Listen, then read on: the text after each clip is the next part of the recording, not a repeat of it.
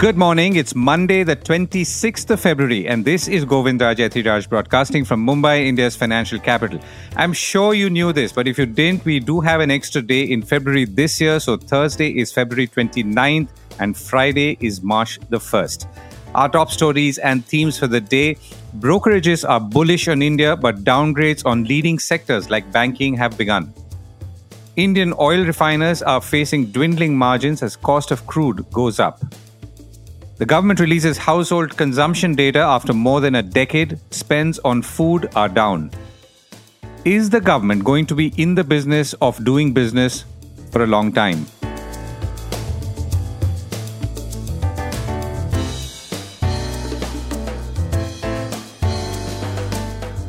This is a core report with Govindraj Ethiraj. The downgrades are coming, even as markets are high. Well, the last week was, in some ways, unexpectedly another record setting one. Unexpected because there are no specific bullish signs, or at least specific to India in recent weeks, apart from a few bullish investment banking reports, which are, of course, now par for the course, and, of course, continued earnings growth. Last week, the Nifty 50 ended at 22,212, a record after hitting fresh records on five consecutive trading sessions during the week. The BSE Sensex closed down 15 points at 73,142. On Wall Street, it was Nvidia, the chip maker, all the way after it rose 16% on Thursday and briefly crossed the $2 trillion market capitalization mark. That day, it added about $277 billion in market capitalization, which was higher than the gain of $197 billion from Facebook parent Meta earlier in the month. Now, these gains are no doubt spectacular, but the level and value of swings is also worrying because remember, it can happen both ways. The S&P 500 touched a record 2 of 5100 or 5100 on Thursday but then held as did the rest of the markets on Friday. Federal Reserve Bank of New York President John Williams said the economy has headed in the right direction and it will likely be appropriate to cut rates later this year according to Bloomberg which is, of course, not saying all that much, but it's definitely a revisiting of a possible deadline for cutting interest rates, something the markets have been watching and waiting for quite feverishly, if I could say that. Now, if you take a step back, most world markets are rising steadily, including Japan's Nikkei 225, which hit a 34 year high last week. Now, think about how old you were or where you were in 1989, particularly if you were in financial markets, just to get a sense on how markets can or cannot move. Things are changing for Japan, or perceived to be at least, as the feeling is that the country's deflation era has now ended and companies are showing strong profit growth.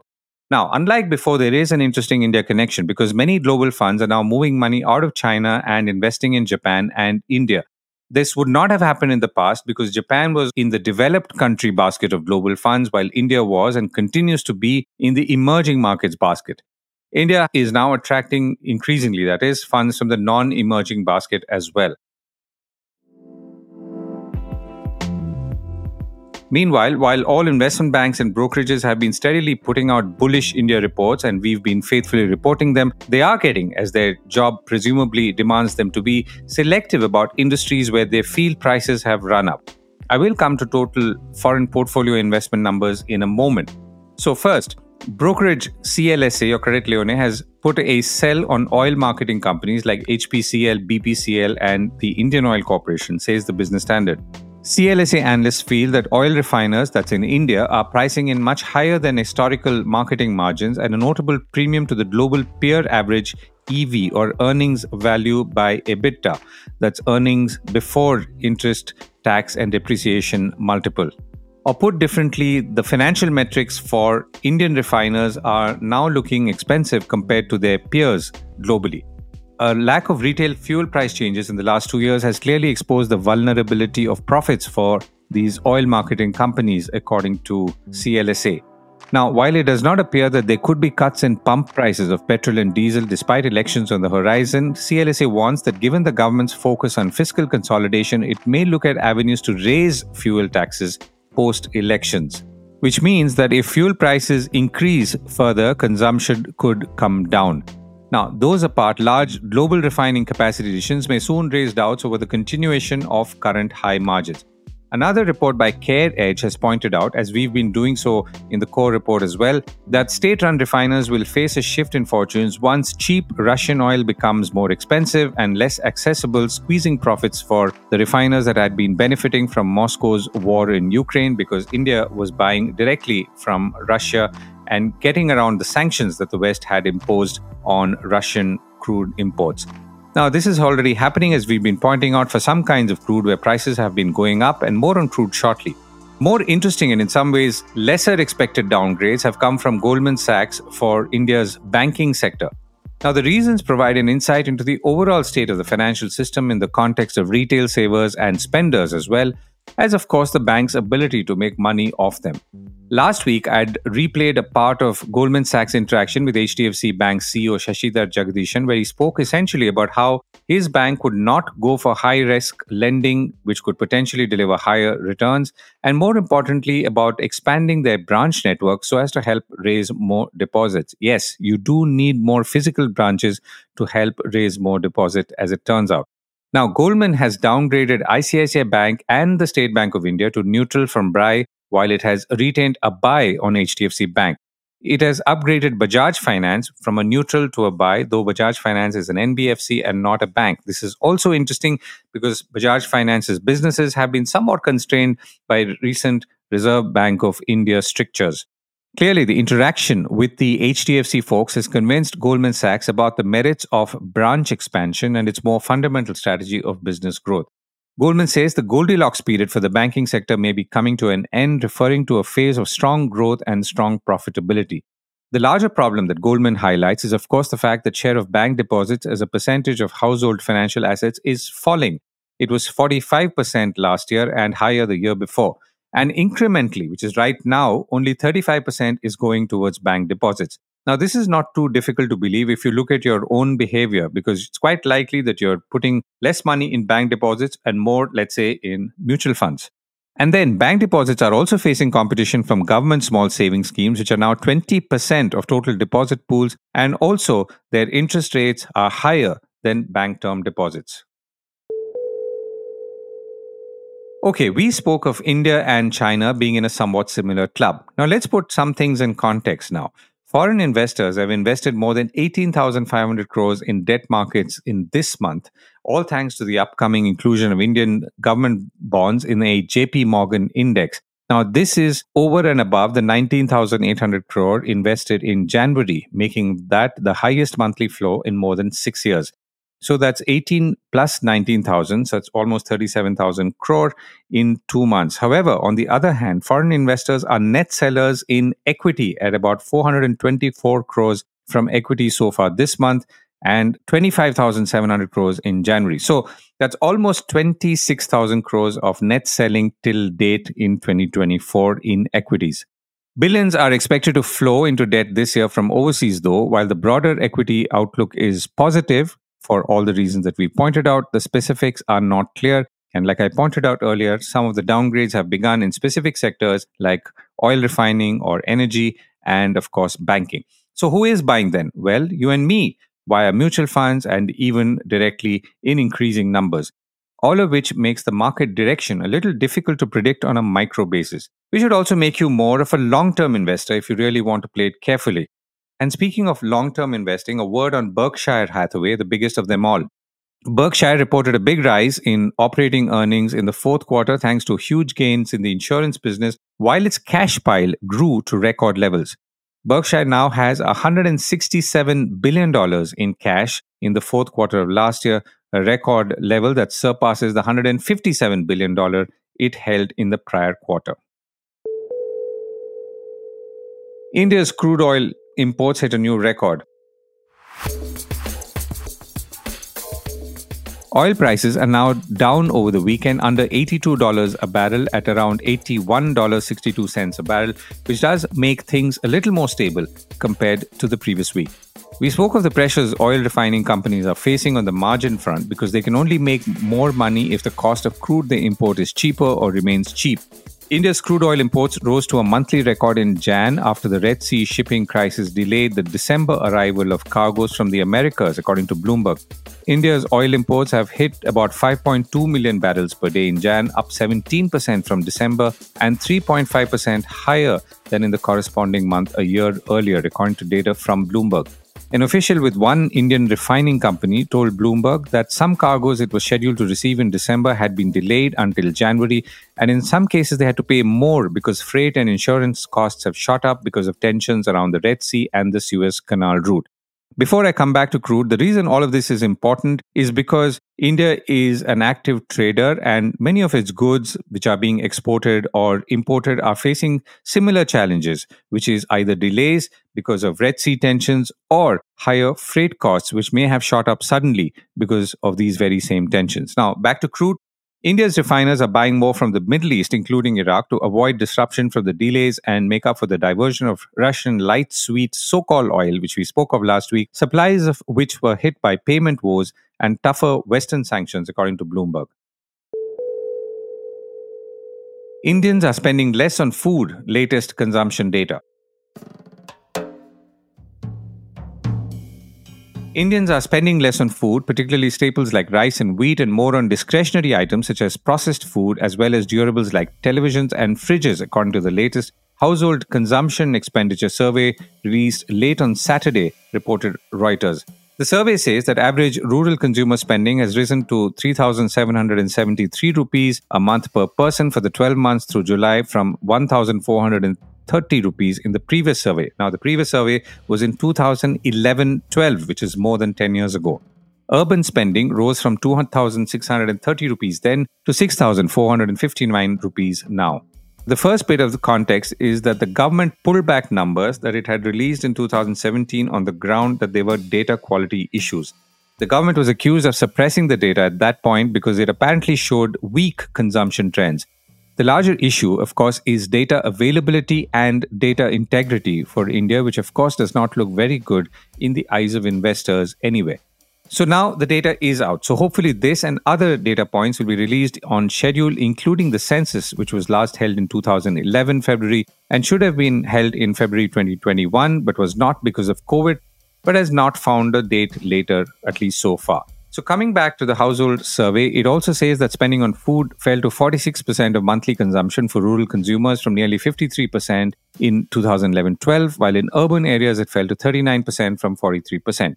Now, the figures at this point are not fully squaring with other data we are seeing and could be a slightly distorted here and there, somewhat by, for example, a free food grain program from the government. The survey also says Indians are spending less on cereals, including wheat and rice and pulses, but more on beverages, refreshments, and processed food. This could obviously be true, but could also suggest a shift away from expensive cereals and pulses, which have seen very high rates of inflation in more than a year that we've been following, and which may now be cooling right now, but they're still high. Pulses inflation, by the way, which is dals, is around 20% now, or close to 20%, by the way. Consumers are also spending more on conveyance, consumer services, and durables goods like television and fridges. Now, compared to 13 years ago, just to round up, average monthly per capita consumption expenditure for Indian households has risen 33% since 2011 12, and rural India's monthly per capita expenditure has increased 40%. The estimates of this survey are based on data collected from about 260,000 households, of which about 155,000 households were in rural areas, and these are spread across the country. A detailed report should be out shortly. I reached out to Ashok K. Bhattacharya, editorial director of Business Standard, and I began by asking him how he was reading the results of the latest consumption survey. There are two, three points I would like to make. Uh, one is the clearly the composition of uh, private consumption expenditure, household consumption expenditure, has undergone a significant change with policy implications on the way you you measure your inflation rates. For the first time in the in the last, I think, 20, 25 years, your consumption share of food items have come down below 50, even in rural India. Even in rural India, the consumption share for food items is now at 46%. So, that to my mind is a very significant point. It will have policy implications for the way you frame the consumer price index and how they're going to impact. That's number one. Number two, the top 5% of consumption expenditure, the household spenders, and the bottom five of the household expenditure, that gap has widened. In a sense, that the top five has grown at a faster rate than the bottom five. So I think the top half of the households in this country are doing much better in terms of spending than the bottom 5%. The third point is the sharp variation in the consumption expenditure patterns in across the country, wherein uh, you see a state like uh, Delhi or, or, or a union territory like Chandigarh, where that level of expenditure is sharply much more than what happens in a place like Chhattisgarh or a place uh, like uh, Jharkhand. So I think the differences are something that need to be taken note of. So now, if you were to look at it over this 12 year period, now obviously expenditure has doubled and tripled between rural and urban. So, what do you make of that? Is that a significant jump or is it a jump which is normal given everything else? If we, if we take the average increase, it is not significant.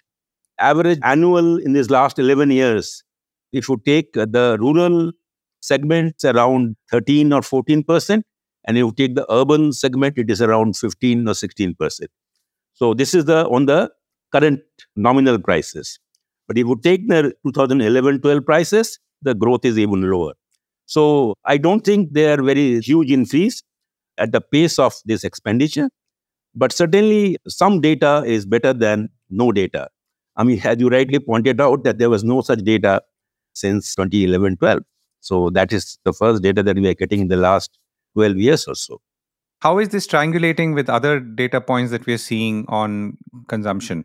This is exactly the point I was uh, trying to make that it essentially establishes once again that India is growing at different paces at different levels. I mean, if you look at the top 5% and the top bottom 5%, uh, the growth rates are different. There are some states which are doing very well and some states which are doing very badly.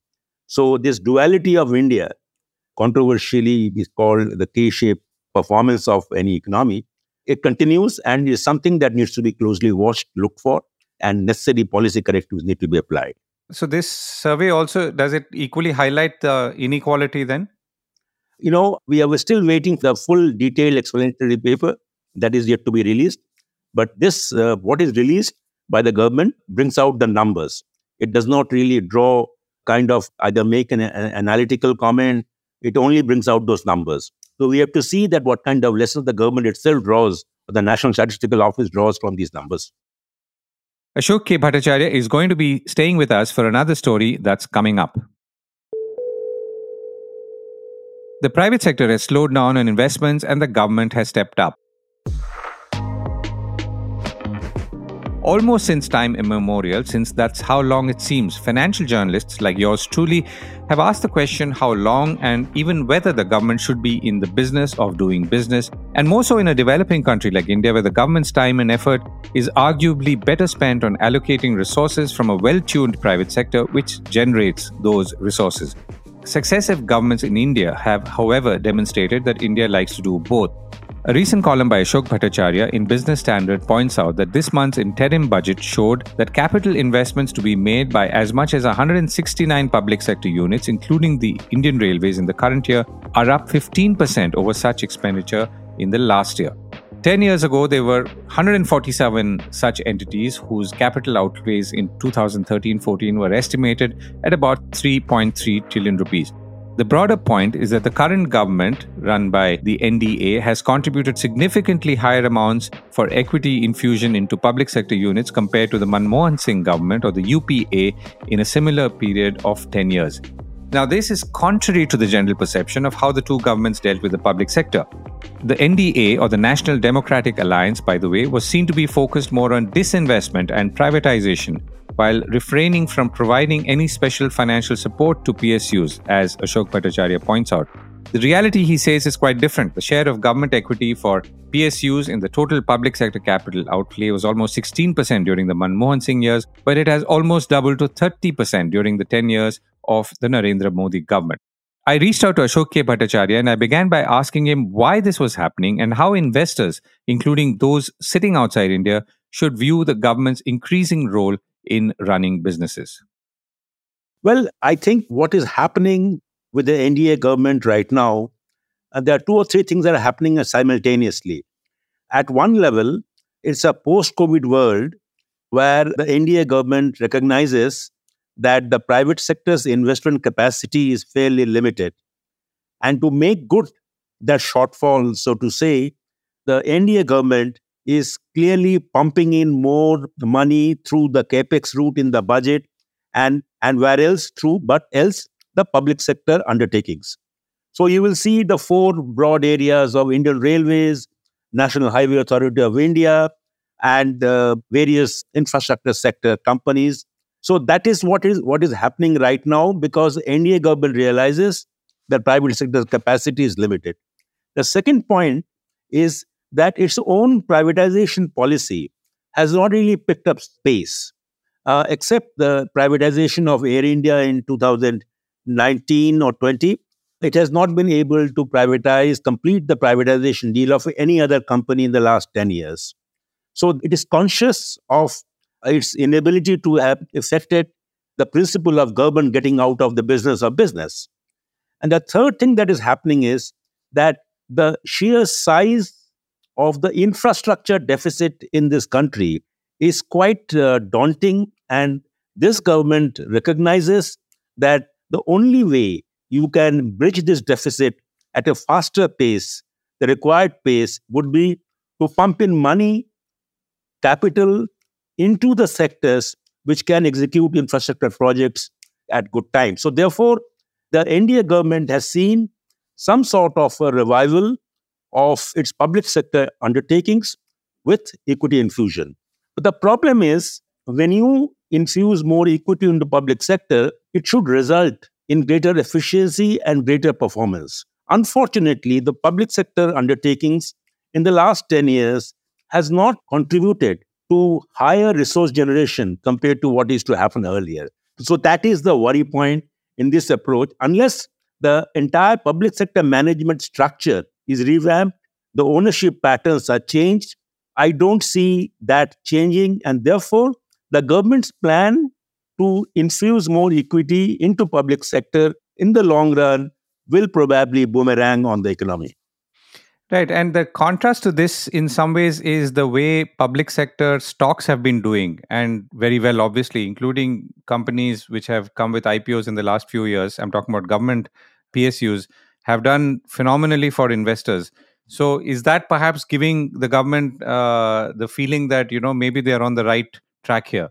This is the irony at a time when the public sector stocks are doing well because public sector companies are turning the corner this is the time they should have exited.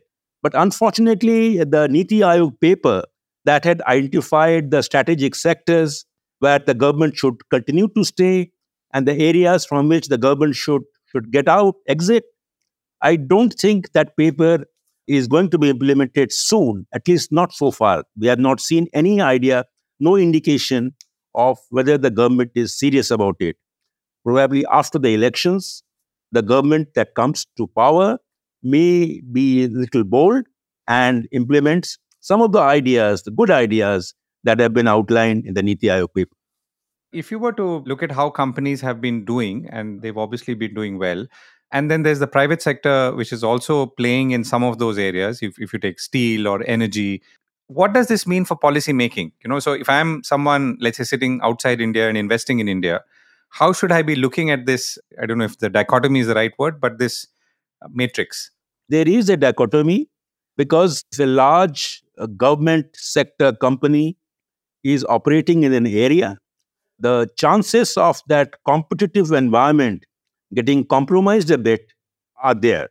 So, therefore, if you are, let us say, wanting to invest in the steel sector, if you know there is a strong public sector steel company, uh, then you, you might feel that there would be some sort of special treatment given to that public sector company, or it may have some access to certain capital, resources, raw materials, which is preferential.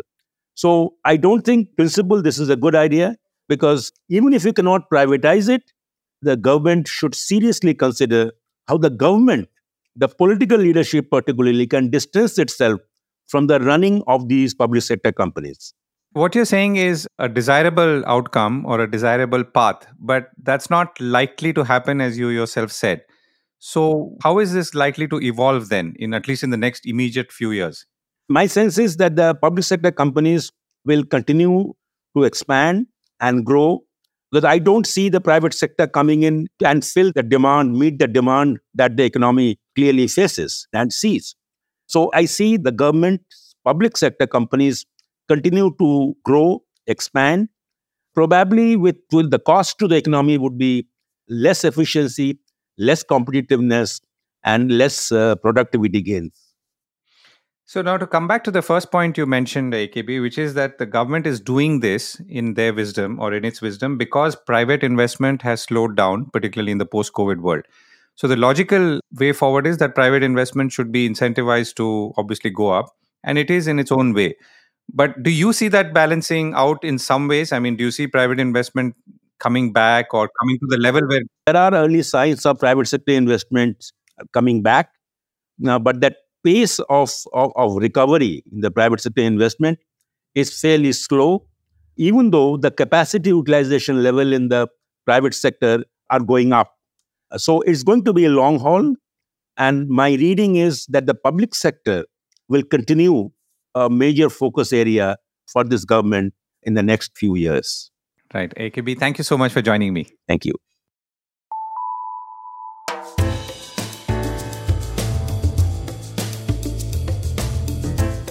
That was the core report with me, Govindraj Ethiraj.